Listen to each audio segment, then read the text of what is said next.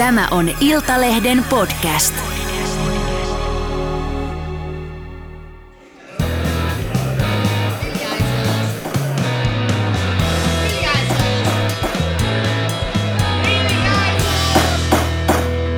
Politiikan puskaradio. Studiossa Marko Oskari Lehtonen ja Lauri Nurmi. Ja Juha Ristamäki. oikein hyvää perjantaita, rakkaat Politiikan puskaradion kuuntelijat.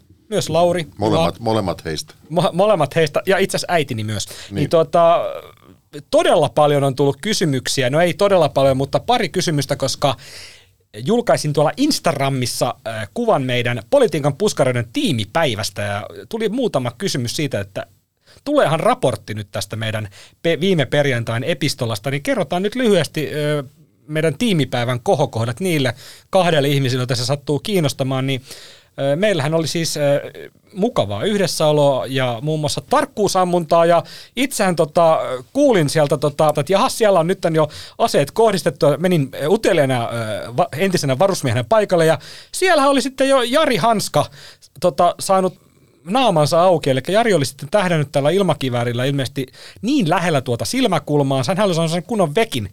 Hänellä oli jo perhoslaastari otsassa, kun tulin paikalle. Ja tota, mä, mä, en tiedä, tota, Jarihan on siis reservin luutnantti, mutta tota, mä en tiedä kumpi tässä on hauskempaa se, että ennen kuin varsinainen kisa alkoi, niin yhdellä oli jo naama verissä, tai se, että Jari ei osunut edes, edes tauluun sitten näillä varsinaisilla kisasuorituksilla. Piti kyllä ihmetellä kieltämättä hän, joka hän yritti tunkea ilmeisesti silmänsä sen kiikaritähtäimen toiselle puolelle, niin saattoi olla, että se siinä vaikka ei siinä mitään rekyyliä olekaan, niin saattoi tulla vekki otsaan. Joo, No niin. tosiaan voidaan mennä nyt viikon varsinaisiin, Mielellään, mielellään. varsinaisiin asioihin, niitäkin riittää. Kiitos kaikille kärsivällisyydestä. Ö, Politiikan puskaroidessa puhuttiin viime viikolla keskustan ja kokoomuksen sotesyyttelystä, ja tällä viikolla jatketaan tästä samasta aiheesta, mutta vaihdetaan vähän näkökulmaa. Perussuomalaisten puheenjohtaja ja valtiovarainministeri Riikka Purra kommentoi sote-uudistusta omilleen tällä viikolla ja sanoi, että tämä uudistus on sysipaska. Keskustan kansanedustaja Markus Lohi siteerasi Purran kommenttia torstaina kyselytunnilla ja sanoi, että meidän kaikkien yhteinen tavoite on varmasti se, että palvelujärjestelmä, jonka tarkoitus on turvata suomalaisille tärkeät lähipalvelut, ei kenenkään tarvitsisi kutsua näin rumalla sanalla. Juha ja Late, millä sanalla Purran olisi pitänyt sote-uudistusta kutsua, jos sitä ei saa kutsua kerran sysipaskaksi uudistukseksi? Kumpi haluaa aloittaa? Niin, tietenkin voidaan sanoa, että sivistyneesti voidaan puhua, että siinä on valuvikoja, rakenneongelmia, mutta sitten voidaan myös sanoa, että nämä tämmöiset ilmaisut ovat tässä nykyisessä tilanteessa niin sanottua paskapuhetta. Eli tosiasiahan on se, että kukaan asiantuntija ei suositellut tämän kaltaista sosiaali- ja terveyspalveluiden mallia kuin rakkaat poliitikkomme päättivät. Mutta kun se kerran sitten on saatettu voimaan, niin tietenkin se mahtava ironia on siinä, että kukaan ei tiedä hallituksessa, kuinka paljon sieltä puuttuu rahoitusta. Eli ää, meillä on 21 hyvinvointialuetta, joilla on lakisääteinen velvollisuus turvata jo perustuslain nojallakin ihmisille tietyn tasoiset perusterveydenhuoltopalvelut ja sitten järjestää erikoissairaanhoitoa sairaaloissa. Ja kuitenkin näillä alueilla ei ole itse mahdollisuutta kerätä rahaa. Esimerkiksi veroilla, jolloin voitaisiin ajatella, että houkutellaan sinne omaan kuntaan ja omalle alueelle yrityksiä, jotka maksavat yhteisöveroa ja sitten sitä kautta saadaan verotuloja lisää ja niitä voidaan käyttää vaikka ihmisten hyv- terveyspalveluihin. Niin mitään tällaista kannustinta ei ole, vaan kaikki raha tulee Helsingistä, valtion budjetista. No, kun puuttuu tällainen luontainen motiivi kerätä sitä rahaa, vaan ikään kuin ajatellaan, että se tulee jostain kaatamalla, niin se on johtanut siihen, että osa alueista toteaa jo valmiiksi, että me vain tarvitsemme lisää rahaa, meidän on saatava sitä, muuten me emme näitä palveluita voi järjestää. Valtion kirstu taas ammottaa tyhjyyttänsä, budjetin alijäämä on ensi vuodelle 11 miljardia euroa, todennäköisesti jopa suurempikin.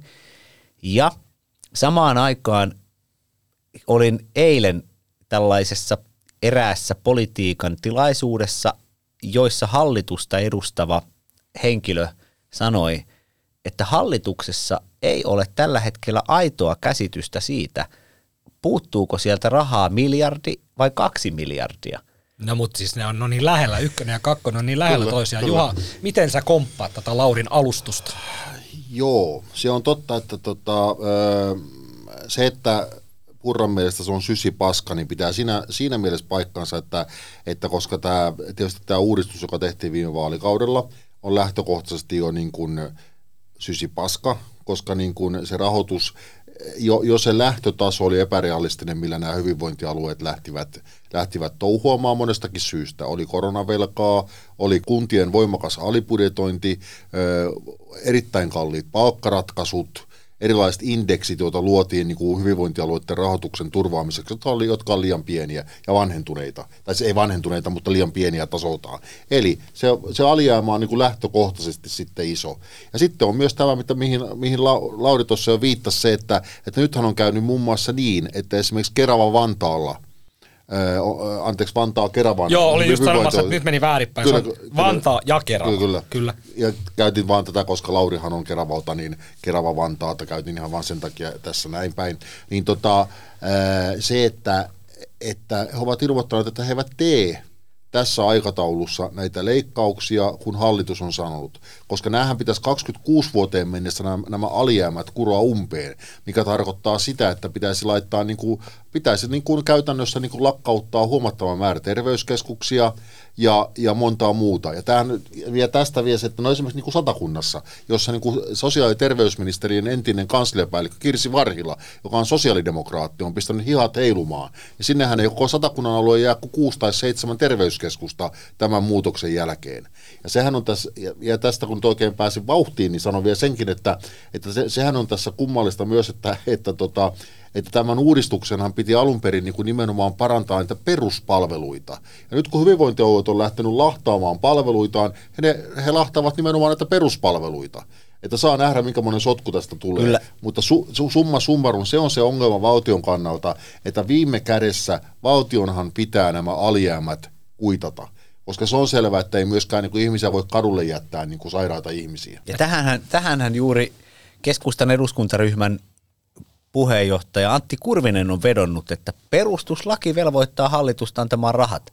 Ja nyt sitten juuri niin kuin Juha tuossa hyvin kuvaili, niin siellä aivan ne perusterveyskeskukset, niitä on menossa lahtipenkkiin. Ja nyt todellakin, kun ylpeänä kannan tätä kerran keravalainen, aina keravalainen viittaa, niin arvatkaa, Vähän niin kuin Tedjänto Taikö. Niin onhan siellä, eikö siellä ole koffin tehdas? On. On ko- koffitehdas ja tota, sitten tällaisena alkoholipolitiikan muutoksenakin, niin, niin tota, ajat muuttuu. Aikanaan se koffitehdas todellakin tuli Keravalle sen takia, että ää, Järvenpääkin olisi sitä halunnut, mutta Keravalla oli tämmöinen legendaarinen kaupunginjohtaja Pekka Kettunen, joka sitten ää, käyttäytyi myös hieman kuin norsun lasikaapissa, käytetään kohteliasta ilmaisua, tuli lähtö hänellekin sitten, mutta ää, hän suoraviivaisesti vaan ilmoitti Koffin joka oli Helsingin Hietalahdesta lähdössä Landelle, stadista Landelle, niin ilmoitti, että ei se mitään, että tota, Kerava vetää Päijänteestä, Päijännetunnelista Koffille oman tota, liitännän ja, ja saatte Päijänteen veden. Ja, Mä ajattelin, että joku oluttunneli. ja, ja, ja, ja sitten se oli sillä sovittu ja tämä on legendaarinen juttu, että stadilainen koffi, se oli järkytys aikanaan IFK-faneille, kun se ruvettiinkin painamaan Keravalla. Mutta sitten onneksi siihen... Niin missä se jokerit muuten pelaa? Aika hyvä. Täytyy, täytyy sanoa, että ehkä jääkiekkokannattajienkin elämässä ei kovin suuria järkytyksiä ollut, jos tämä oli se suurin järkytys. Mutta Ja- hyvä jatka. Ja sitten vielä, vielä tällainen, että sitten todellakin 1990-luvulla niin alkoholipolitiikassahan niin oli salmiakkikossua ja, ja, ja tota Päivi Räsänen oli vasta tekemässä moraalivartijaksi nousuansa, niin siihen Lahdentien varteen Keravan maamerkiksi tuli sitten semmoinen valtavan kokoinen koffin logo ja sitten siihen tuli karhun tölkki ja koffin tölkki. Ja a, tiedättekö, En muuten enää muista, mikä oli kysymys, jos sellaista niin, niin esitin. mikä, mikä tölkki siinä on viime vuodet ollut? Siis joku energiajuoma. Ei, ei, crisp, tämmönen, äh, tämmönen alkoholiton olut. Kyllä, niin siis ajatelkaa Keravalla siellä siis pu- pussikalja rosoisessa pussikalja, rakkaassa pussikalja lähiökaupungissa, niin, niin nykyään juodaan alkoholitonta olutta ja oikein mainostetaankin sitä valtavan kokoista. Pitääkö siitä, kun ajaa ohi, niin avata aina ikkuna ja hidastaa vähän huutaa, että helvetti. Mutta siis niin kuin, palatakseni tähän soteen, josta tämä alkuperäinen Kiitos, Juha. oli- Sotestahan puhummekin, kyllä. Lauri lähti jo ihan eri urille, niin tota, tiedättekö semmoisen pienen kompa, kompa-kysymyksen esitän, minkä takia näitä, näitä terveyskeskuksia ei ole aikaisemmin Suomessa lopetettu tämmöisellä tahdilla kuin nyt lopetetaan? Ke- kerro toki. koska kansanterveyslaki, oliko, olikohan muistaakseni pykälä 15 tai jotain sitä luokkaa, joka itse asiassa on nyt muutettu tänä vuonna tai poistettu. Kansanterveyslaissa luki, että, että käytännössä jokaisessa kunnassa pitää olla terveyspiste. Kyllä. Ja Se, nyt sehän ei käytännössä ole enää nyt voimassa, ja nyt tämmöiset niin kuin Kirsi Varhilan kaltaiset sosiaalidemokraattiset leikkaus intohimoiset ihmiset pääsevät leikkaamaan ne Kyllä, terveyskeskuksia. ja sittenhän tämä, tämä paradoksi, mikä tässä on, niin todellakin esimerkiksi siellä Keravalla, niin siellä, siellä on yksi ainoa terveyskeskus. Ja, ja tuota, monessa pienemmässä paikassa sitten tunnen, tunnen tota Keski-Suomea aika hyvin, niin ennen tätä hienoa sote-uudistustakin, niin siellä Keski-Suomessa oli erilaisia kuntayhtymiä. Siellä oli esimerkiksi Saarikan kuntayhtymä, jossa sitten olivat peruspalveluita järjestämässä Saarijärvi, Karstula, siinä sitten Kannonkoski, Kivijärvi, Kyyjärvi, pieniä kuntia, joissa, joissa asuu muutama tuhat asukasta. Mutta näissä kaikissa kunnissa oli sitten vielä jonain päivänä ainakin lääkärin vastaanotto. Mutta arvaatte varmaan, mikä on tilanne sen jälkeen, kun tehtiin tämä hieno uudistus. Kyllä, näin se on. Ja, ja, ja sitten jos tästä ihan lyhyesti sitten vielä, vielä jatkaa, niin nythän sitten tämä sote-uudistus kaikessa kauneudessaan on johtanut lääkärikunnan sisäiseen sisällissotaan. Ja kun samaan aikaan on tilanne, että monet nuore, nuorehkot tai sanotaanko jokin aika sitten valmistuneet lääkärit ovat keksineet, että kunnat ovat sellaisessa ahdingossa, että jättämällä hakematta näihin sotealueiden jäljellä olevien terveyskeskusten peruslääkärivirkoihin, niin he voivat saada näitä samoja töitä tehtäväksensä kaksin tai kolminkertaisella palkalla. Ja niin, että tämmöinen, sanotaanko nyt vaikka, anteeksi jos käytän ilmaisua, noviisi, semmoinen kolmekymppinen pojankloppi tai tytön tyllykkä, joka on just karistanut ne, ne lääkiksen tomut jaloistansa, niin hän voi vetää tota, verrattuna tällaiseen 25 vuotta sydänkirurgiaa tehneeseen erikoislääkäriin, niin hän voi vetää paremman liksan kiristämällä tätä järjestelmää. Just ton Ja- takia varmaan mennään lääke, lääketieteelliseen tiedekuntaan opiskelemaan seitsemäksi vuodeksi, että täällä Puskareissa voidaan kutsua äh, pojanklopiksi ja No, mutta- tylykäksi. No, mutta pointti oli vielä- selvä. vielä- pointti oli Joka, selvä. jokainen muistaa 90-luvun tota, niin, niin, kulttielokuvat Levottomat. Tämähän on juuri tätä, äh, Ei saatana. tätä niin kuin, nuo- nuoret lääkärit, niin kuin, kovapalkkaiset lääkärit niin kuin, viettävät jetset-elämää. Ja, Oliko se ja lääkäreitä vai noita ambulanssia? lääkäreitä, se oli ainakin osittain. Oli joku ensihoitajakin taisi olla Niin, mukana. Mutta se, missä, se, se mikä niin kuin suuri ongelma tässä on, niin kuin jos puhutaan vielä niin kuin va- valtion hallitustasolta ja palataan Riikka Purroaan ja tähän hänen lausuntonsa, minkä hän, tai minkä hän viestin, hän viestitti eduskuntaryhmälle tästä, tota, niin tästä syti, sysipaskasta uudistuksesta, jonka edellinen hallitus on tehnyt, on tietysti se, että hallituksessa on nyt vihdoinkin, tai ei vihdoinkin, vaan hallituksessa on nyt viime, viimeistään havahduttu siihen, että koko se talouden korttirakennelma, jonka he ovat rakentaneet, on, niin kuin, se on romahtamassa. Koska jos vaikka kuinka niitä laskee, niin todennäköisesti tämän vaalikauden aikana ali, hyvinvointialueiden alijäämä tulee olemaan helposti 5-6 miljardia. Jokainen ymmärtää, että pelkästään sen rahan tekeminen jostain ja sen rahan antaminen, antaminen tuota niin, niin hyvinvointialueelle, puhumattakaan pienentyneistä verotuloista, puhumattakaan, puhumattakaan niin korkomenojen rajusta noususta, niin lopputuloksena se, mi, mihin tämä, minkä tämä hallitus sanoi, kun se ennen vaaleja itselleensä hallituspuolueet niin kuin kannatusta keräs, eli se, että nyt velkaralli loppuu ja talous laitetaan äh, kuntoon, niin se ei toteudu. Ei, ja sitten kun Ja, miettii... se, ja se, se aiheuttaa aikamoista kammiovärinää niin kuin Eli hallituspuolueiden tämä, edustajien tämä 6 taustalla. plus 3 teatteri tuolla säätötalolla, kaikki se vääntäminen, kun sitä väännettiin sitä 6 miljardia plus sit 3 miljardia, niin, niin kaikki tämä niin kuin No, no sanotaan se, että jos, jos, jos, jos heidän, niin kuin, jos en väärin muista, niin heidän siis niin kuin hallituksen siis kehyksiin liittyvä tavoitehan oli se, että vuoden 2027 tasolla ollaan kuitenkin puolitoista miljardia alempana kuin vuonna 2023 ennustettiin. Pelkästään sen saavuttaminen voi olla niin kuin äärimmäisen kovien uusien toimien varassa, jota pitäisi tehdä sitten ensi keväänä tai sitten viimeistään puoliväliriihessä. Kyllä, ja, ja, ja tässä niin kuin Juha sanoi, niin tähän voi juurikin todeta, että hallitus on tälle vaalikaudelle ajatellut, että se tekee erilaisia säästöjä 6 miljardia euroa. Mm. Mutta sitten kun otetaan huomioon se, että korot ovat nousseet ja valtionlainojen korkoihin menee miljardeja euroja lisää rahaa vuositasolla, niin kun katsotaan näitä, millä tapaa valtio säästää, niin asumistuesta vaikkapa säästetään ensi vuonna 160 miljoonaa euroa.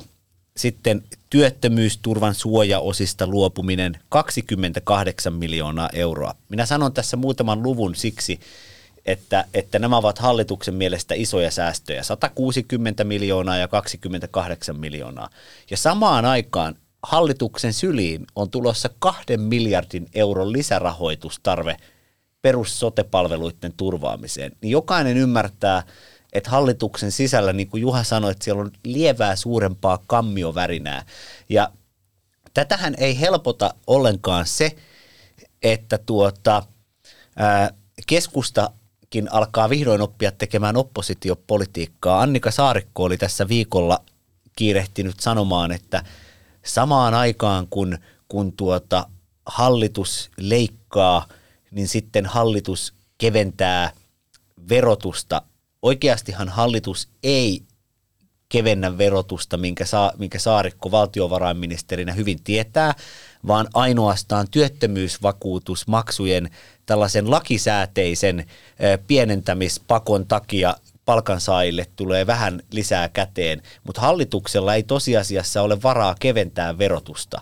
Ja tämä taas on kokoomuksen sisällä sitten toinen juttu, että perkele, ei niihin veronkevennyksiin olekaan rahaa. Samaan aikaan lääkärikunta on sisällissodassa ja syytellään toisia ahneiksi, pilettäjiksi ja Hippokrateen valan rikkojiksi, niin, niin tota, sanotaanko näin, että jos mulla olisi oikein paljon rahaa, niin mä menisin ostamaan yksityisen terveysvakuutuksen.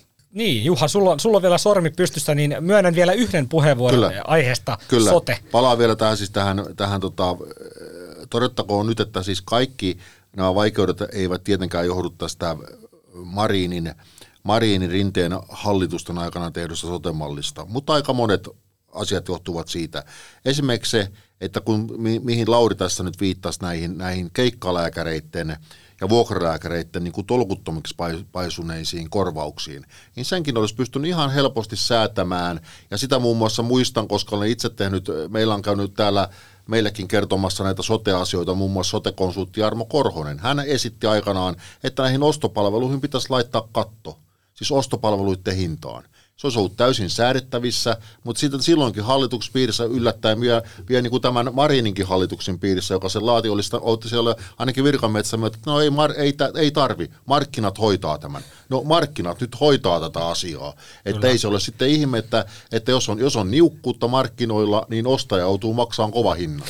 Mutta ni, ni, niu, niukkuutta ei ole tuolla hyvinvointialueiden johdossa. Tota, selvitin tuossa tällä viikolla hyvinvointialueiden johtajien palkka. Ja tota, keskipalkka on 16 000 euroa ja siellä tosiaan suurinta palkkaa nauttii 42 miljoonan euron säästöä ensi vuodella hakevan Pirkanmaan hyvinvointialueen johtaja Marina Erhola, jolle maksetaan 18 333 euroa kuukaudessa. Myös Varsinais-Suomen Tarmo Martikaiselle ja Pohjois-Pohjanmaan Ilkka Luomalle maksetaan yli 18 000 euroa kuukaudessa, eli siis saman verran käytännössä kuin pääministeri Petteri Orpolle. Kyllä, siis Orpon palkkahan on pääministerin tehtävästä reilu 14 000, ja Joo. sitten siihen tulee päälle Puolet puolikas kansanedustajan. kansanedustajan mm. korvauksesta, jolloin se on noin 18 000, eikö näin? Se on 18 444 ja 50 senttiä päälle. Niin nyt jokainen voi tykönänsä siis ihan vain pohtia, kumpi tässä maassa on merkittävämpi henkilö. Ihan vaan siis pohtia.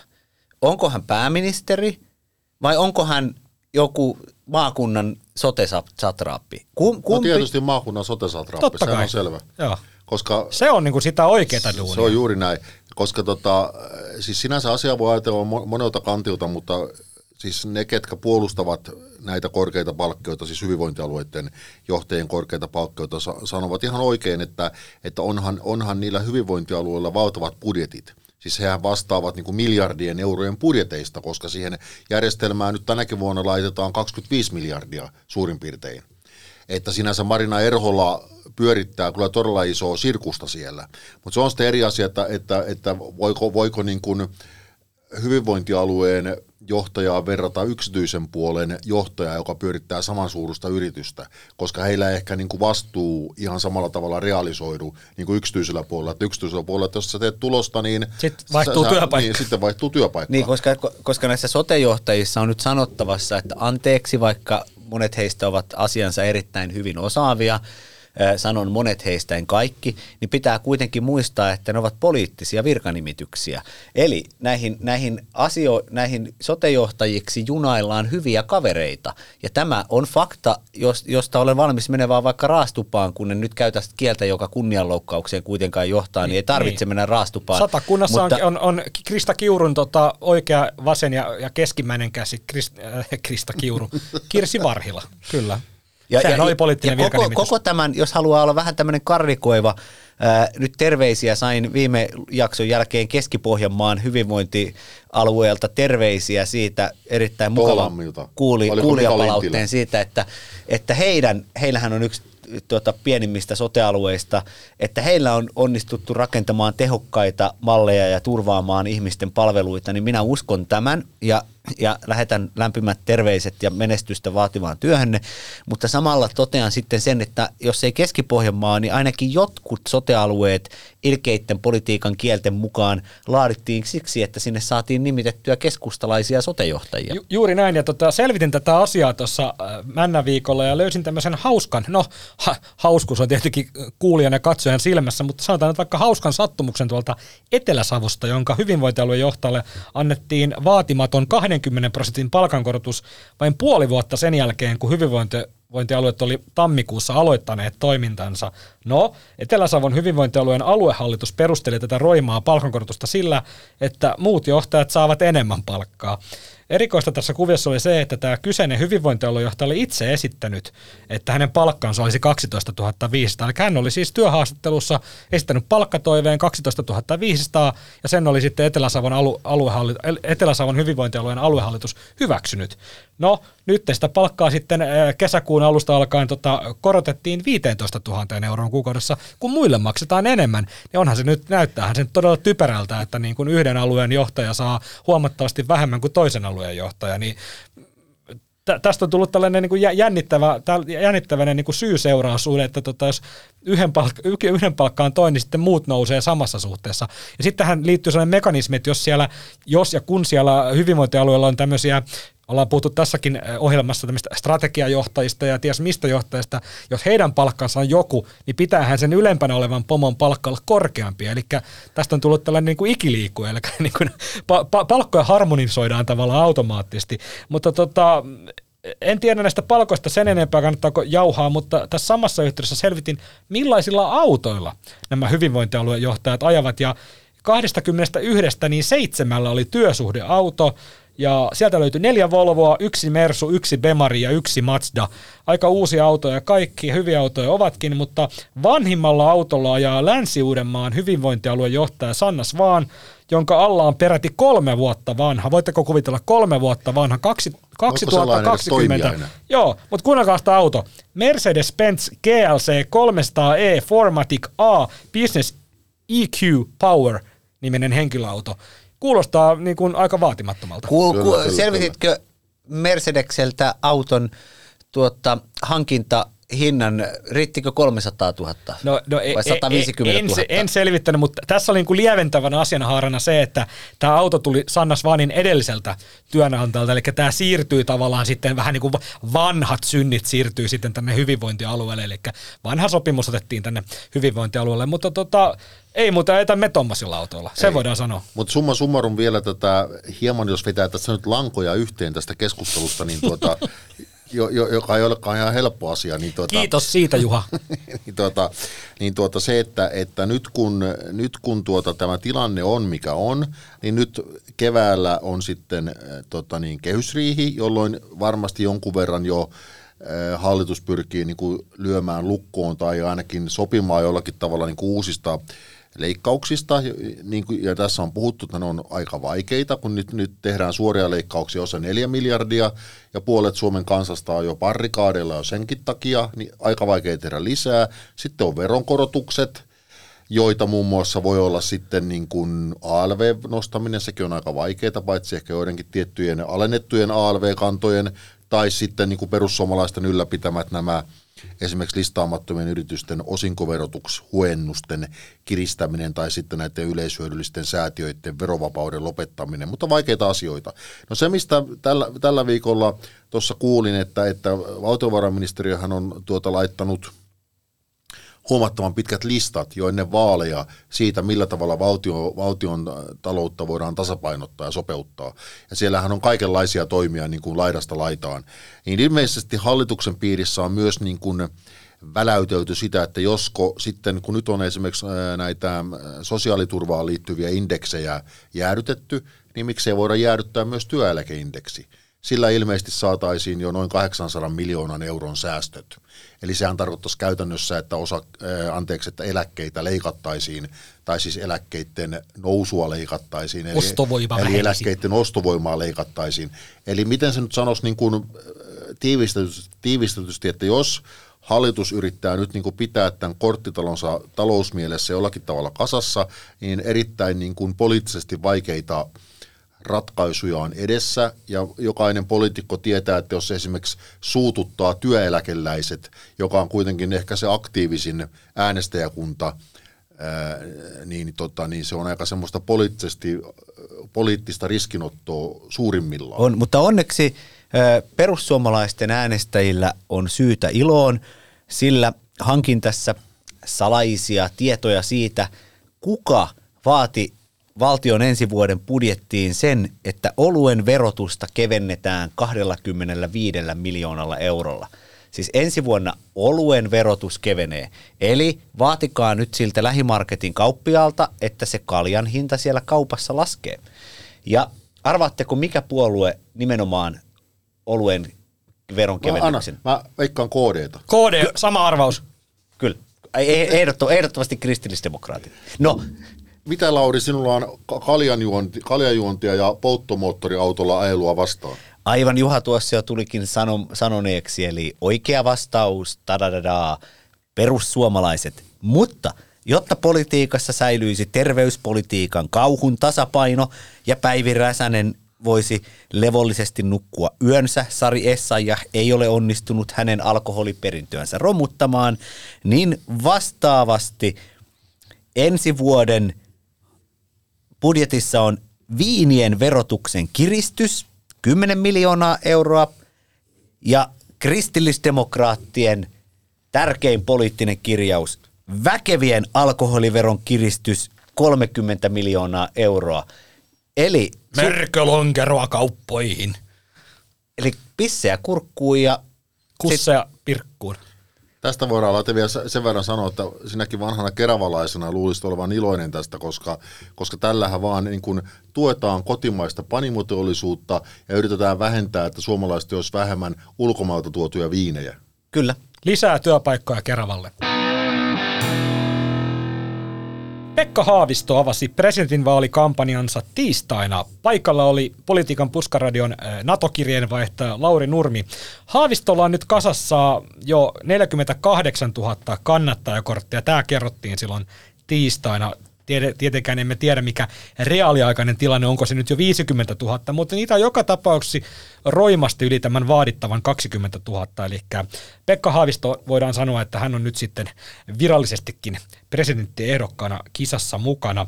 Haaviston kansanliikkeen veturiksi lähti kokoomuksen entinen kansanedustaja Jaana Pelkonen, joka vetää tätä, oliko se kansalaisvaltuuskuntaa, joka sitten Haaviston kampanjan takana on, tai Haaviston tämän presidenttiliikkeen takana on. Lauri ja Juha, mitä tämä tarkoittaa kokoomuksen presidenttiehdokkaan Aleksander Stuppin kampanjan kannalta, kun kokoomuksen varsin näkyvä, toki entinen kansanedustaja, mutta varsin näkyvä sellainen julkisuudestakin tuttu Jaana Pelkonen lähti sitten veturiksi Haaviston leiriin? Tarkoittaako uh, se mitään? No siis monet ovat nyt tulkineet niin, että tarkoittaa, että sillä tavalla, että kokoomuksen rivit eivät aivan ole suorana tässä asiassa. No se on yksi tulkinta. Toinen tulkinta on tietysti se, että, että niin kuin Jaana Pelkonen vähän hieman maksaa vanhoja kalavelkoja, koska hän ei hän oli hyvin suosittu kansanedustaja. Helsingistä sai hyvin ääniä vaaleissa, mutta hän ei kokoomuksessa saanut mitään varsinaisen merkittäviä asemia. Että, että voihan olla, että se johtuu osittain siitä, tai sitten hän jotenkin kokee, tai että jo, jo, jotkut kokoomuslaiset voivat kokea, että, että nyt kun kokoomus on perussuomalaisten kanssa samassa hallituksessa, niin kokoomus on mennyt ikään kuin liian oikealle, ja he tällä tavalla protestoivat. En tiedä, joku, Tässä on tämmöistä ehkä kirsi pihamaista ajattelua niin, ehkä. ehkä. ehkä. ja joku väitti, että, että Pekka Haaviston kampanjaan ja, ja Haaviston tukijaksi ilmoittautuisi muitakin tunnettuja kokoomuslaisia, mutta niitä odotellessa. Että ehkä tästä nyt Jaana Pelkosesta on vielä aavistuksen aikasta vetää kovin pitkälle meneviä johtopäätöksiä, mutta selvästihan siinä semmoista niin kuin, niin kuin säröilyä on, ja, mutta, mutta nämä molemmat kärkiehdokkaat, siis Pekka Haavisto ja Alexander Stubb, niin hehän kyllä pystyvät niin kuin keräämään ääniä eri puolueista, tämä on niin, kuin niin niin sillä tavalla niin kuin jyrkkä, jyrkkärajaista tämä kannatus. Niin, Haavisto sai taakseen myös nimekkäitä RKP-läisiä, muun muassa entisen ministerin ja entisen presidenttiehdokkaan Elisabeth Reenin, niin mitä sä Lauri ajattelet tästä tota, Haaviston nimilistasta? Olit paikalla siellä tosiaan tiistaina haastattelemassakin Haavistoa, niin millainen fiilis sulla jäi siitä tavallaan sitä kansanliik... Nähdäänkö Haavisto-ilmiö samalla tavalla kuin 2012? Niin, tuosta Juhan erinomaista analyysiä on hyvä jatkaa sillä tavalla, että selvästi on nähtävissä jo, että Haavisto pelaa toista kierrosta presidentinvaalissa. Mm. Ja juttelin Helsingin musiikkitalon kahviossa sekä haastattelin Haavistoa itseänsä, mutta sitten juttelin tavallisten ihmisten kanssa, jotka hänen kampanjaansa olivat, olivat lähdössä mukaan. Niin, niin tota, yleinen tunnelma oli jo se, että, että vaali on kaksintaistelu Alexander Stuppin ja Pekka Haaviston välillä. Ja Haaviston läheiset strategit myös kertoivat, eivät omilla nimillänsä, mutta taustaksi, että se on tietyllä tapaa jonkun, myös... Jonkun muun nimellä. Ei kun toistensa nimellä. Mä olen, mä olen tänään, mä oon tänään, mä oon tänään Saara ja mä oon Jari. Tämä eivät omilla nimellensä tarkoittaa sitä, että toimittaja lupaa, että hän ei sano radiossa tai, Aa, okay, tai okay. Tuota, lehdessä. Me ollaan Juhan kanssa, me ollaan, me ollaan, me ollaan aloittelevia toimittajia. niin, mutta kerrottiin, tämä oli kuulijoille. Kyllä, kyllä. Niin tota, että myös heidän ajatuksenaan saa rakentaa tästä kaksintaistelu. Ja sitten kun Haavistolta kysyin, että nimenomaan näistä tukijoista ja sitten siitäkin, että Elisabeth Rehn on siellä kansalaisvaltuuskunnan tämmöinen kunniapuheenjohtaja, niin Haavisto sanoi, pohti, että ei tässä mikään vaali ole vielä ratkennut, mutta varmaan nähdään tätä taktista äänestämistä. Ja se ei ollut sattumaa, että Haavisto mainitsi taktisen äänestämisen, sillä juuri hän tarvitsee taktista äänestämistä päästäksensä edes sinne toiselle kierrokselle. Joku oli kertonut Haavistolle, että sano se ääneen se Kyllä. taktinen äänestäminen. Ja sinä, sinänsä tämä, niin kuin Lauri tuossa viittasi tähän kaksintaisteluun, niin sehän on, sehän on tietysti taktiikka, joka sopii mainiosti Pekka Haavistolle ja myös Aleksander Stuppille, koska mitä, mitä pidemmälle tämmöinen tai mitä syvemmälle niin kuin ihmisten mieliin tämmöinen iskostuu, niin sitten mm-hmm. myös tulee tapahtumaan sitä taktista äänestämistä enemmän, koska ihmiset ajattelevat, että nämä ovat nyt nämä, ne, ne kärki, kärkihevoset tässä, niin, tässä Turha äänestää omaa ehdokasta, niin. kun ei hän pärjää. Kyllä, Eli, ja, ja ihmisten mielellään haluavat olla kuitenkin äänestää voittajaa, Kyllä. eli tässä tapauksessa henkilö, joka pääsee toiselle kierrokselle. Ja sitten kun muodostuu tämmöinen tämmöinen niin kuin taistelupari, niin muiden siis Olli Reenin tai Mika Autolan tai Jutta Urpilaisen tai Jussi halla on, on vaikea ikään kuin tunkeutua siihen ulkopuolelta tavallaan sen kärkiparin taisteluun. Että okei, nyt on vielä monta kuukautta kuitenkin vaaleihin, mutta nyt tässä vaiheessaan se näyttää tältä. On, ja sitten mm. täältä Haaviston kampanja-avajaisista niin tämmöinen muutama poiminta, mikä ei näkynyt kameroille, niin sanottakoon näin, että tota, mä olin itse ajatellut, että tilaisuus olisi voinut olla siinä musiikkitalon ikään kuin isossa salissa, siinä, missä on, minne mahtuu satoja ihmisiä sinne katsomaan, että, ja lavalle olisi tullut viihdetähtiä, niin joko kustannussyistä tai siksi, että pelättiin, että sinne ei tule täyteen se iso sali, mikä olisi näyttänyt pahalta. Aa, tämä ei muuta huomaamatta. Nerokasta. Niin, niin se pidettiin vain semmoisessa ahtaassa kahviotilassa. Ja itse asiassa hieman huolestuttavaa oli se, että täällä Haavion, Haaviston suuren kansanliikkeen avajaisissa oli melko vähän ihmisiä. Heidät, heidät oli laitettu, heidät oli laitettu tuota aika pieneen tilaan. Ja, ja silloin saatiin semmoinen näyttämään se, että siellä on paljon ihmisiä, mutta sanoisin, että paikalla oli semmoinen parisen sataa ihmistä. Se on toki paljon, mutta jos ajatellaan, että olisi tämmöinen valtava ilmiö tulossa, niin olisin haavistona hieman huolissansa siitä, että kuinka se suuri se ilmiö on, koska... Mutta jos oli sateinen päivä. Eikö se ollut kutsuverastilaisuus? Niin, kyllä, mutta sittenhän olisi voitu kutsua se ikään kuin, jos oli 48 000 korttia, niin saamaan se iso sali täyteen. Se kansanliike oli siellä musiikkitalon ulkopuolella niin kuin ryhmittäytyneenä. mutta, tämä, mutta sinänsä tämä oli kiinnostava sen takia, koska tämähän on vanha, vanha poliitikkojen kikka tämä, että, että, että joku järjestää tämmöisen tilaisuuden, niin sehän pitää pyrkiä saa, saamaan sellaiseen tilaan, jossa ihmiset joutuvat olemaan aika ahtaasti – jotta se kuvissa näyttää siltä, että ihmiset ikään kuin tungeksivat tämän huippusuositun poliitikon ympärillä. Kyllä, koska tässä on kikka. Kyllä. Siis julkisuuteen kerrottiin ja meilläkin lehtijutussa on, että tämä oli musiikkitalossa. Siitähän tulee mieleen, että iso sali. Koko musiikkitalo on varattu. Ja, ja siis tämä oli siis musiikkitalon siinä väliaikakahviossa, jossa ihmiset joutuvat tungoksemaan ja tappelemaan, että he saavat sen yhden viinilasinsa. Siellä oli yksi ainoa tarjoilija ja ihmiset joutuivat jonottamaan saadaksensa viinilasin. Ihan, siis, ai, kuulostaa siis todella pahalta. Ja, ja, ja, ja tota, tämähän on toki nerokasta. No sitten vielä todetaan se, että tota, Äh, ihan kuten Juha sanoi, niin täysin samaa mieltä siitä, että Jaana Pelkosesta on kaksi tulkintaa. Äh, joko hän on henkilökohtaisella kostoretkellä, koska hän istui kolme kautta kokoomuksen kansanedustajana. Hän ei päässyt mihinkään merkittävien valiokuntien puheenjohtajaksi. Hän ei päässyt lähellekään mitään ministeriyttä. Ja käytännössä hän joutui lähtemään kokoomuksesta, vaikka keräsi hyviä äänimääriä.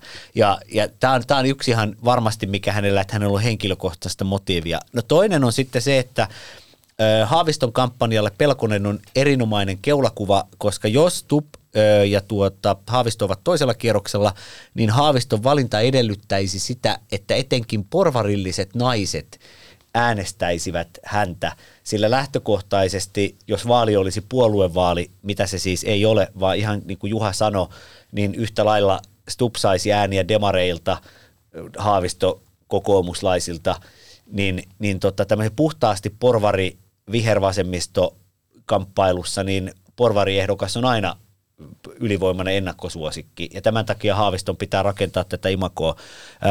Sitten jos näistä julkiksista nyt sanotaan, niin siellä oli Kiira Korpi, runoilija, entinen taitoluistelun arvokisamitalisti. Sitten siellä oli Cheek, joka oli vähän taka-alalla, ei käynyt puhumassa mitään, mutta oli paikalla. Sitten oli osuuspankkiryhmän entinen pääjohtaja Reijo Heiskanen. Kar- Karhinen. Heiskanen kyllä, pääekonomisti. Kyllä, nimenomaan. Ja, Karhinen. Ja sit, Reijo kuin Reijo. Reijo. Ja sitten, tota, sitten siellä oli äh, Milla Heisun täytyy muuttuu, elämältä suunta puuttuu, Anssi Kela. Ja Kelahan nousi siihen lavalle. Ja Joo, kannat- mä näin sen video. Oli hieman vaivaannuttavaa. Ja kannattaa käydä Iltalehden paloista katsomassa tämä video. Vedetäänkö, vedetäänkö se? Mitä, Pekasta tulee presidentti, mitä se meni? Niin se, to, miten se meni? Ensi vuonna, kun meistä tuli lääkäreitä, Reitä, Pekasta tuli taksikuskeja, presidentti. muurareita. Ja ensi vuonna Pekasta tulee presidentti. Ei. Ja sitten ah. Pahinta tässä oli se, että yleisö, yleisö ei lähtenyt tanssimaan mukaan. Joo, I wonder why. mutta, mutta tästä tuli vielä tästä tilankäytössä mieleen, että mu- muistan muun muassa silloin Tarja Halosen presidenttiaikana, niin hän käytti ä, tätä samaa kikkaa, että, että hän oli, kun oli noissa EU-huippukouksessa, silloin kun presidenttikin niissä vielä laukkasi, niin, tota, niin, niin äh, hänelle hän olisi kuulunut niin kuin protokollan mukaan, kun hän oli äh, EU-maan presidentti, niin huomattavan iso tämmöinen briefaushuone, missä hän, olisi, missä hän voi sitten pitää niin omat tiedotustilaisuutensa, mutta ainakin siihen aikaan kerrottiin, että, että hän, hän halusi pienemmän tilan. Siivouskomeron. Nimenomaan sen takia, koska tietysti siellä oli muuta 20-30 suomalaista toimittajaa ja sitten virkamieskuntaa, kun se porukka niin kuin pakattiin pienempään huoneeseen, niin hän vanhana niin kuin politiikan taiturina tiesi, että se näyttää siltä, että miten ihmiset oikein tungeksivat Suomen tasavallan presidentin ympärillä. Nerokasta. Tuota, presidentin eh, vaali tämä kampanjat, nämä on nyt tavallaan virallisesti avattu ja tota, kisa tiivistyy, tunnelmat tiivistyy, niin Stubhan kävi tiistaina alkuviikosta tuolla Ahvenanmaalla tämmöisellä taktisella ääntenkalastelureissulla Maarianhaminassa. Ja jossa hän sanoi sitten eh, Radio Olandin haastattelussa, että Ahvenanmaan demilitarisointi on Suomen vahvuus, se on Suomelle niin kuin hyvä, hyvä juttu ja se on yhdessä EU- ja NATO-jäsenyyksien kanssa niin kuin tämmöinen Suomea vakauttava tai niin kuin Itämeren turvallisuustilannetta niin kuin vahvistava äh, tilanne. No Jallis Harkimo, Liike Nytin presidenttiehdokas, tylytti sitten Stuppia tiedotteessa sanomalla, että Stupp ei tiedä, mistä hän puhuu. Lauri, onko demilitarisoitu, on muuten pikkusen vaikea sana, voin kertoa teille, onko demilitarisoitu Ahvenanmaa Suomen vahvuus? Kuten eh, Stup eh, sanoi. Vastataan näin lyhyesti, että tota, tämä Ahvenanmaan juridinen asetelma on sen verran monimutkainen, että suosittelen googlettamaan Iltalehti Lauri Nurmi Ahvenanmaa. Sieltä löytyy monta ana- analyysiä, analyysiä joista voitte... Kuka se kissa hännän nostaa sille Joo, kissa? Se, nimenomaan, nimenomaan. Joista, joista voitte lukea. Tässä mut... välissä voidaan myös la- mainostaa Lauri Nurmen uusinta kirjaa. Joo, 1999. Kyllä, erittäin hyvä kirja, erittäin hyvä kirja. Lauri Nurmen kirjoittama. Joo, hän on itse myös kuvittanut sen, Kyllä. piirtänyt ne kuvat. Kyllä. Mutta äh, sanotaan näin, että siis se Venäjän konsulaatti henkilökohtaisesti on sitä mieltä, että se pitäisi heittää sieltä Huitsin Nevadaan ää, ja voin niin kuin ymmärtää jallista. Mutta sitten tämä itse tämä demilitarisointi, niin sen säilyttäminen on, on tietyllä tapaa fiksua, koska se, kun, jos on todettu, että se saariryhmä on demilitarisoitu, niin silloin siihen, sen demilitarisointisopimuksen allekirjoittajina on esimerkiksi Britannia, Saksa,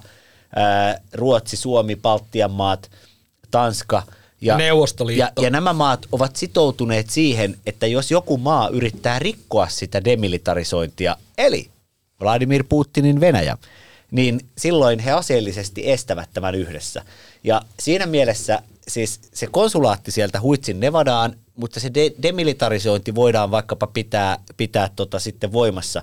Ja minkä takia ää, tota, sitten epäilemättä Stup tuota, meni radioon puhumaan tätä demilitarisoinnin puolesta, vaikka moni Manner-Suomessa, kuten itsekin suhtautuu siihen kriittisesti, ää, niin on se, että mä olin siellä Ahvenanmaalla semmoinen kuukausi sitten ja juttelin paikallisten kanssa, noin kymmenkunnan ihmisen kanssa, niin heistä kymmenestä yhdeksän mielsivät, että tämä demilitarisointi on osa heidän identiteettiänsä. Ja kun Radio Ålandille menee puhumaan niin tähtäimessä on parikymmentä tuhatta ahvenanmaalaista äänestäjää, jotka voi vaikka tiukassa paikassa ratkaista vaalin. Niin, niin tota... Ja se yksi muuten oli se, joka oli heittänyt sinne konsulaattisen kaljapullon ikkunasta. niin, niin, totta kai, ää, nyt sitten totta kai poliitikko ää, puhuu Ahvenanmaan radiossa sitä, mitä ahvenanmaalaiset haluavat kuulla. Juha, tiesikö, ja, tietääkö Stup, mistä hän puhuu? No varmaan, niin kuin Lauri tuossa niin kuin maalaili, niin osittain varmaan tietää, osittain ei. Että jos kysy, kysyy nyt vaikka, vaikka niin kuin kokoomuksen nykyiseltä kansanedustajalta, vaikka Pekka Toveriota, mitä mieltä meidän pitäisi olla, joka on kuitenkin Suomen tiedustelun entinen johtaja, mitä meidän pitäisi olla mieltä tästä Ahvenanmaan tilanteesta, niin analyysi on hyvin toisenlainen että tietysti, mutta poliitikko on poliitikko ja kenraali on kenraali, että, että ehkä siinä on vähän niin kuin erilaisia näkökulmia. Niin tähän menee niin, että Haavisto rauhanmiehenä tai sitten Jutta Urpilainen, Jussi halla Olli Rehn tai sitten Alexander Stubb siellä Ahvenanmaalla käyneenä, kenestä tuleekin sitten ylipäällikkö, niin, niin tota, ensi kampanjassa voi sanoa, että tämä demilitarisointi on ihan hyvä juttu. Ja sitten sen jälkeen, kun tulee valituksi, niin voi todeta ylipäällikkönä ja tasavallan presidenttinä, että tämä demilitarisointi lopetetaan tähän ja nyt. Ja tämähän on tyypillistä politiikkaa. Pekka Toverinhan, äh, hänhän on loistava tuota kommentaattori ja hienon sotilasuran tehnyt henkilö, mutta hänellä selvästi oli vähän sopeutumisvaikeuksia politiikkaan, koska hän tultuansa valituksi kansanedustajaksi, niin ensimmäiseksi meni sanomaan, että, että kyllä mä voisin ryhtyä puolustusministeriksikin. Ja varmin tapa olla pääsemättä politiikassa yhtään mihinkään on, on tuota sanoa julkisesti, että itse asiassa mä voisin ruveta tekemään tätä ja tota. Antti Häkkäseltä voi kysyä vaikka presidenttiehdokkuudesta. mutta mutta, mutta niin kuin tot, tottahan se on, että niin kuin Alexander Stubb, joka on tässä kisassa se toinen kärkiehdokas, niin kyllä hänen, niin kuin jos hänen heikkouksiaan ajatellaan, niin kyllähän se on outo, että hän, hän ei ole välttämättä ollut semmoinen niin kuin, niin kuin sanotaan, että tämmöinen niin yht, yksien puheitten mies. Että kyllä hänen äh, poliittiselle uralle mahtuu monenlaisia russofobikkoheittoja ja muita, vaikka hän on esimerkiksi Naton kannattaja pitkään muuta, mutta kyllä hänellä, niin kun, kun näitä presidentinvaaleja on nyt ka- kaivellaan näitä vanhoja lausuntoja esiin, ja vähän uudempiakin, niin taatusti löytyy tämmöisiä poliitikolle sinänsä niin kuin, äh, ihan luonteenomaisia niin kuin ristiriitaisuuksia, mutta nyt kun tässä haetaan sitä ulko- ja turvallisuuspolitiikan johtajaa, niin tietysti olisi suotavaa, että ne, ne kommentit ei niin kuin vaihtelisi vuosittain. Onko tämä Ahvenanmaa-kysymys, onko tämä, onko tämä nyt tämmöistä niin alkulöylyjen heittoa, kun presidentinvaalihan on kuitenkin vielä aikaa, vai tuleeko tästä semmoinen oikeasti iso ö, niin kuin, vaaliteema tai semmoinen väittelyteema tuolla, tuolla tota, tenteissä? Ei, ei tule. Eli, eli siis paljon isompia kysymyksiä on ilman muuta se, että sijoitetaanko NATO-joukkoja ja millä tavalla Suomeen. Mm. Ja, ja sitten ylipäätänsä se, että mikä on Suomen suhde Yhdysvaltoihin, miten puhutaan Ukrainan aseistamisesta. Totta kai nämä yhdistää ehdokkaita, mutta se, että millä sävyllä puhutaan ja miten luodaan sitä mielikuvaa siitä, että tota, että kuka on uskottavimmin tämmöinen Amerikka-presidentti, NATO-presidentti, niin tota, se tulee olemaan se iso juttu ja helppoa on nimittäin nähdä, nähdä se, että tuota, ää, sekä nämä kaikki pääehdokkaat tuntuu jo rakentavansa tällaista omaa, omaa tuota kampanjansa pääviestiä ja Alexander Stuppila se pääviesti on täysin selvä. Hän argumentoi, että minä olen aina kannattanut NATO-jäsenyyttä, opiskellut Yhdysvalloissa, presidentin tärkein tehtävä on johtaa NATO-politiikkaa – ja Yhdysvallat-suhdetta ja minä olen siihen paras. No Pekka Haaviston ö, vastaus ö, tähän on se, että minä olen ikään kuin ollut tämmöinen sovittelija, ö, kiertänyt maailmalla eri maissa, nähnyt nähnyt tuota tämmöistä YK, YK-puolta. Vienyt Suomen NATOon ja...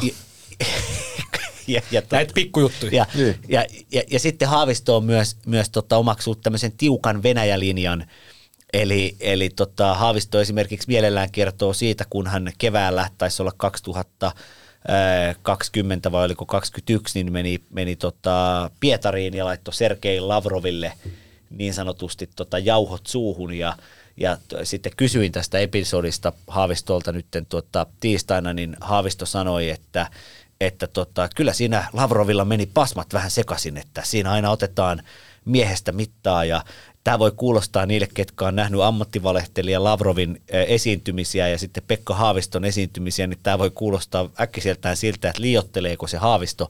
Mutta itse asiassa, kun, kun se videojutun katsoi aikanaan silloin livenä ja sitten katsoo vaikka sen tiedotustilaisuuden, niin täytyy sanoa, että kyllä se Haavisto kyllä se pistevoiton siitä Sergeistä ottaa. Se oli, Sergei oli ilmeisesti ottanut vasta päivän kuudennen vodkasnapsin. Hän joutui ollut niin sanotusti operatiivisessa kunnossa. Vielä. Kyllä, koska jos sen verran, ja olen itse pidättäytynyt, mutta jos sanon, että, että kirjassani Timo Soini kertoo siitä, että...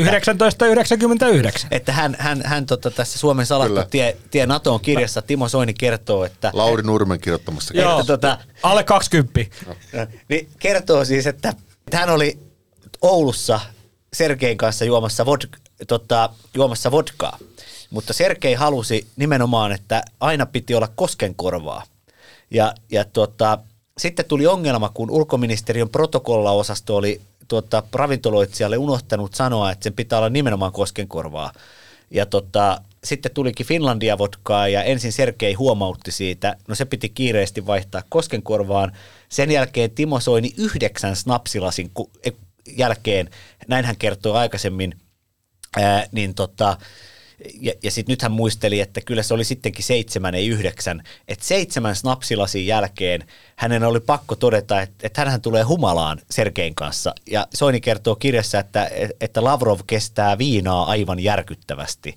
Niin ehkä todellakin siellä Pietarissakin, niin, niin mitä Juha, kuinka monta kossusnapsia Lavrov oli Pekan kanssa ottanut. Kyllä, kyllä. Ja, ja täytyy, täytyy tässä kertoa, että, että tosiaan Timo Soini kertoi siis minulle, Juha Ristamäelle. En ole vielä kirjoittanut tästä kirjaa, mutta kuitenkin tuota... Mutta Lauri kirjoittaa sen varmaan sun puolesta. niin, kertoi nimenomaan, kun he Sergei Lavrovin kanssa oli, eh, olikohan se tapaaminen Oulussa, jos se väärin muista. He puhuvat, silloin oli tämä tämä transponder-kohu, eli se, että, että, että pitäisikö lentokoneiden käyttää niitä transpondereita Itämeren yllä lentäessään. Ja, ja, ja tuota, sitten Sergei Lavrov oli aloittanut oman puheenvuoronsa, Timo Soini kertoi tästä, että minulle, Juharistamäelle, että, tuota, että tämmöinen asia oli, niin, ää, niin hän siis kertoi minulle siitä, että... Ja minä tota, olen siis Marko Oskari Lehtonen. niin, me, me käsyt asiaan, niin, niin, te, arvon hän, kertoi, hän kertoi, kertoi että, hän, että kun Lavrov aloitti sen tiedotustilaisuuden, niin hän aloitti hyvin ystävällisesti, että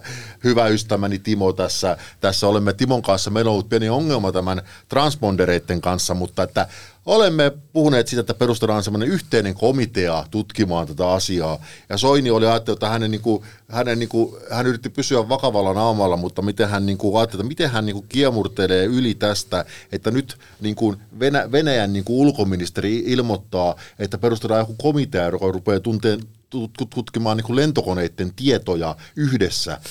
Tämmöinen, komitea, joka on tietysti täysin niin kuin mahdoton Suomelle.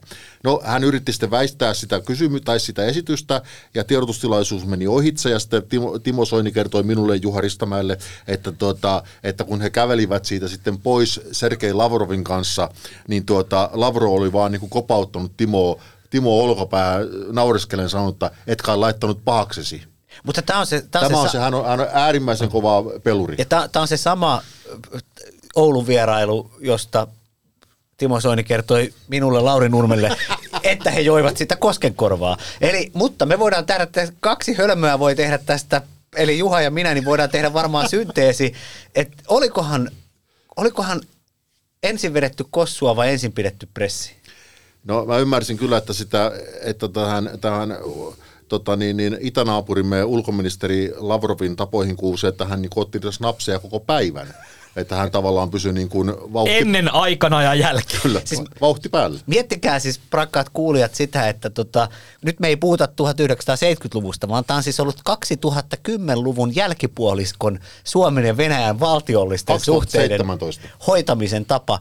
Öö, vedetään keskellä kirkasta päivää kirkasta kossua, sen jälkeen pidetään pressitilaisuus, joka on tämmöistä vähän niin kuin matsia, ja sitten sen jälkeen kopautetaan kaveria kyynärpäällä kylkeen. Kiitos Laura Juha. Minä olen Marko Oskari Lehtonen ja minulle Timo Soini ei ole kertonut mitään. Otetaan lopuksi pari viikon vikkelää, eli totuus eduskuntavaalien siirtämisestä. Aloitetaan sillä. Eduskunnan entinen puhemies Anu Vehviläinen väläytti keskiviikkona, että eduskuntavaalit voitaisiin siirtää huhtikuulta maaliskuulle, jotta eduskunnalla olisi paremmat mahdollisuudet käsitellä seuraavan vuoden budjettia. Totta kai sekin on, mutta Vehviläinen unohti mainita, miksi vaalit alun perin siirrettiin maaliskuulta huhtikuulle. Mutta ei hätää, politiikan puskaroiden tutkiva osasto selvitti tämänkin asian teille. Juha Ristamäki, Parkanon kirjeenvaihtajamme, miten raportoit aiheesta? No, tämähän on yksinkertaisesti tapahtunut sillä tavalla, että 2007 vaalien aikaan äh, tuota, pääministeri sattumapääministeri Matti Vanhanen, joka nousi siis pääministeriksi edell- silloin 2003, koska Anneli Jäätteenmäki joutui eroamaan, niin palellutti varpaansa tuolla tuota niin, vaaliteutoilla seisoskellessaan. Ja, ja si- Tammikuussa. Se, kyllä, Eh, niin, niin, totta kai, koska vaalithan on ollut silloin, totta kai kampanjoitahan on käyty pitkään. Kyllä, Niin, niin, niin siitä, siitä niin kuin sydämistyneenä pääministeri oli sitä mieltä, että eihän tästä mitään tule, että voisiko vaaleja siirtää vähän lämpimämpään ajankohtaan. Ja näin tehtiin. Tällä tavalla usein politiikassa nerokkaat ideat syntyvät niin kuin omien kokemusten kautta. Mua vaan niinku askarruttaa tuossa se, että eikö helmikuussa ole ihan yhtä kylmä kuin tammikuussa. Et mä en niinku tavallaan ihan saa kiinni siitä, mutta va- varmaan tässä haettiin, että sitten kun kampanja on siellä ihan loppusuoralla, niin se olisi kivempi, että se kampanja on loppusuora on mieluummin huhtikuun puolella kuin maaliskuun puolella. Juuri näin, juuri näin. Joo, mitä sä oot Lauri mieltä, että pitäisikö poliitikkojen saada kampanjoida? No, no miksei sitten vaalit keskellä kesää? Silloin ei kukaan käy äänestämässä. No, Totta. mutta tässähän tullaan nyt juuri Tekemätön siihen, paikka. siihen ongelmaan, että tota, mitään ongelmaahan ei ole, jos osaisi kampanjoida niin kuin vanha SMP-läinen. Niillähän on karvalakit päässä, niillä on pilkkisaappaat, että kuka helvetti käski mennä pikkukengissä sinne äänestäjien luo. Niin. Mutta toi voi olla, että kerrospukeutuminen on keksitty vasta tämän äh, vanhaisen kam- kampanjoinnin jälkeen. Kyllä, ja, ja juuri, juuri tässä puhuin poliitikkojen kanssa tällä viikolla tästä ongelmasta, niin jotkut sanoivat, että joo, kyllä, että siis, koska kaljakoriahan siis tyhjää harva kehtaa kuitenkaan ottaa mukaan, että seisoisi sen kaljakorin päällä, koska kysehän on siitä, että pystyy, täytyy päästä niin kuin maasta irti, jolloin jalat ei jäädy. Esimerkiksi tyroksi on erittäin hyvä, tai joku tämmöinen erittäin paksut kengät. Koska kyllä jokainen ymmärtää, että kun tuolla niin kuin, tota niin, Lidlin tai S-Marketin pihassa seisot tuulessa ja tuiskussa ja yrität hymyillä kansalaisille, niin onhan se kovaa hommaa.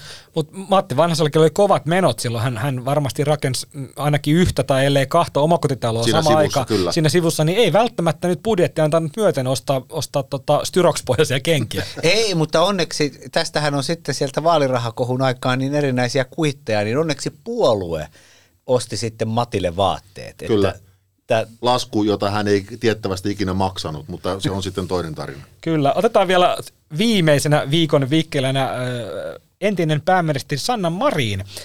Marin tosiaan nimitettiin Tony Blair-instituutin strate- strategiseksi neuvonantajaksi ja hänellä onkin pitänyt sitten viime aikoina kiirettä, kun hän on lennellyt ympäri maailmaa.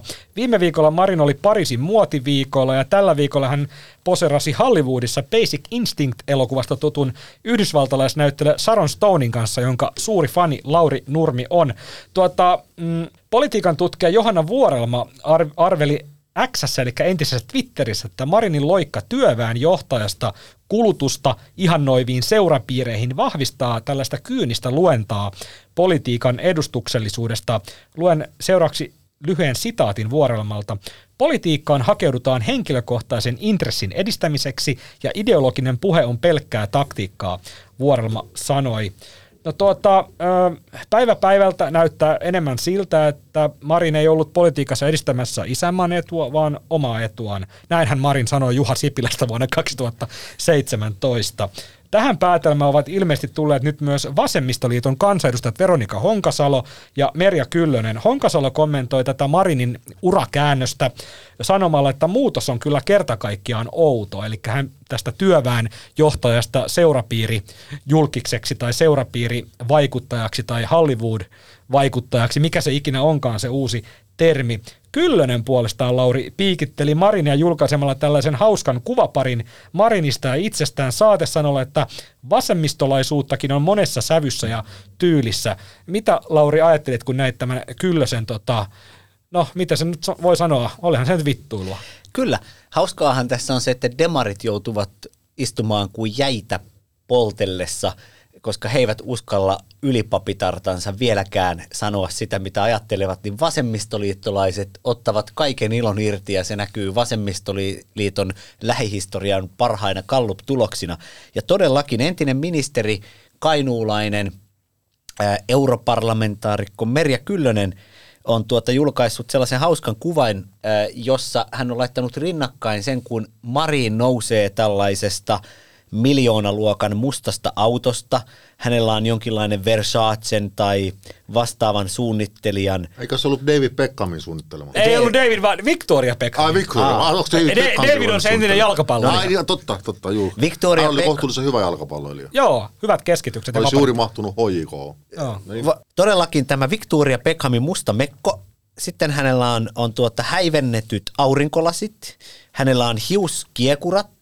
Sitten hän hieman su, si, supii näitä omia hiuskiekuroitansa. Hänellä on vähän huulet auki. Ja hän katsoo naapurin tytön katseella kohti kameraa. No niin, Sami Sukka, mene asiaan. hänellä on tuota mustat korkkarikengät. Niin sitten tota, Merja Kyllönen laittoi tähän vierelle oman kuvansa ja hän jakoi nämä molemmat kuvat rinnakkain kuvakollaasina. Ja Merja Kyllösen oma kuva on sellainen, että hänellä on tällaiset tota, verkkaritrikoot, tuulitakki, keltaiset kumisaappaat, pipo ja sitten hän kirjoittaa, vasemmistolaisuuttakin on monessa eri sävyssä ja tyylissä. Toiset enemmän Dolce et Gabbana, Mertsi takuu varmasti, Kainuu ja Koivun käppänä mukana sydänpussukassa, rauhaa ja rakkautta kaikille. Niin, Tämä onko oli- tässä nyt Juha käynyt niin, että pikkuhiljaa nekin, jotka ovat Marinin tukena olleet kaikki nämä tuuliset vuodet, niin alkavat äh, pikkuhiljaa todeta, että ei tämä nyt ehkä mennytkään niin kuin piti. Kyllä varmasti tässä vallankumous on lapsensa syönyt, mutta se on joka tapauksessa ilkeä panettelu, olen sitä mieltä siinä mielessä, että se, että Marinista tämmöisestä vasemmistodemarista on lyhyessä ajassa kasvanut tämmöinen huomiotalouskapitalisti, niin sehän on vaan tämmöistä ihmis- ihmiselämässä niin kuin tapahtuvaa normaalia kehitystä. Siteeraan kuitenkin tässä äh, vaan lyhyesti Churchillia, joka sanoi, että jos ihminen ei ole nuorena radikaali, hänellä ei ole sydäntä, jos ei hän vanhana konservatiivi, niin hänellä ei ole aivoja. Että näin se vaan kehitys kehittyy. Ja sitten tämä on vielä todettava tuohon hyvään Churchillin juttuun se, että tota, kyllähän tämä itsekasvuprosessi on tapahtunut monilla vasemmistolaisilla, esimerkiksi Suvianne Siimeksestä, ää, tuota, nuoresta radikaalista puheenjohtajasta varttui sitten työurallansa tällainen ää, porvarillinen Naton kannattaja. Naton kannattaja. Kyllä. Ja politiikkauransa jälkeen, ja Marinin kohdalle on nyt sitten sanottava, että, että siis milloin Suomessa on ollut aito superjulkis sitten Kimi Räikkösen, E- että tota, minne tahansa menee lasten harrastuskentälle, työpaikan kahvilaan, pussiin, ää, Iltalehden toimitukseen, niin joka päivä kaikki puhuvat vähintään viisi minuuttia Sanna Marinista. Oikeasti. Aamen. Rupesin, että missä, helve, missä helvetissä sä pyörit oikein? Bussissa ihmiset puhuu. Sanna. Anteeksi, olisiko teillä aika puhua entisestä pääministeristämme? Seuraavaksi viikon vitsi. Mikä kirja voittaisi joka vuosi Nobelin kirjallisuuspalkinnon, jos oikeusministeri Leena Meri saisi valita sen? Vanhus ja Meri.